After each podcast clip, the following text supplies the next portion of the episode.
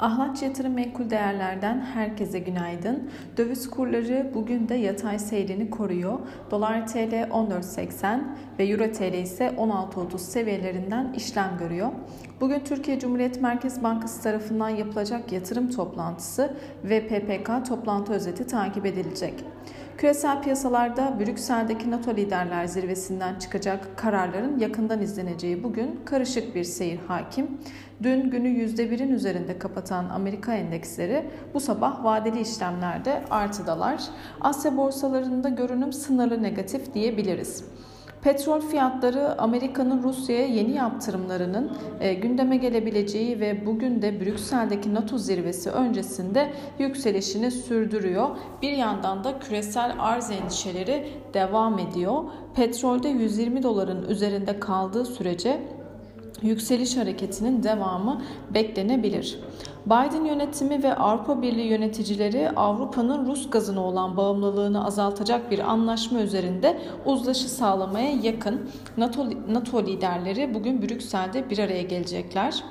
Ons altın tarafına baktığımızda tahvil getirilerindeki gevşeme ile birlikte 1942 dolar seviyelerine kadar yükselmiş durumda. Özellikle 1932 seviyesinin üzerinde yükseliş hareketinin devamı beklenebilir.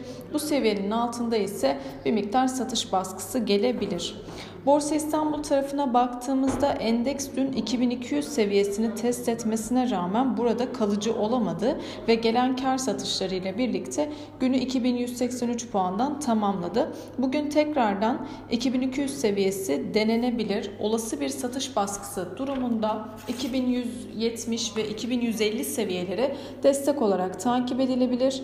Rusya'da bir aydır kapalı olan Moskova borsasında İşlemler bugün itibariyle 33 hisse senediyle sınırlı bir şekilde açık olacak. İşlemler Türkiye saatleri içerisinde saat 09.50 ve 14.00 arasında gerçekleşecek ve açığa satış yapılamayacak. Bugün Kavcıoğlu saat 11'de yerli yatırımcılarla video konferans gerçekleştirecek. Akabinde öğleden sonra yabancı yatırımla yabancı yatırımcılarla tekrardan bir video konferans ile bir araya gelecek. Bugün saat 14.30'da haftalık para ve banka istatistikleri yayınlanacak. Gün içerisinde Güney Afrika ve Meksika Merkez Bankalarının da faiz kararları takip edilecek.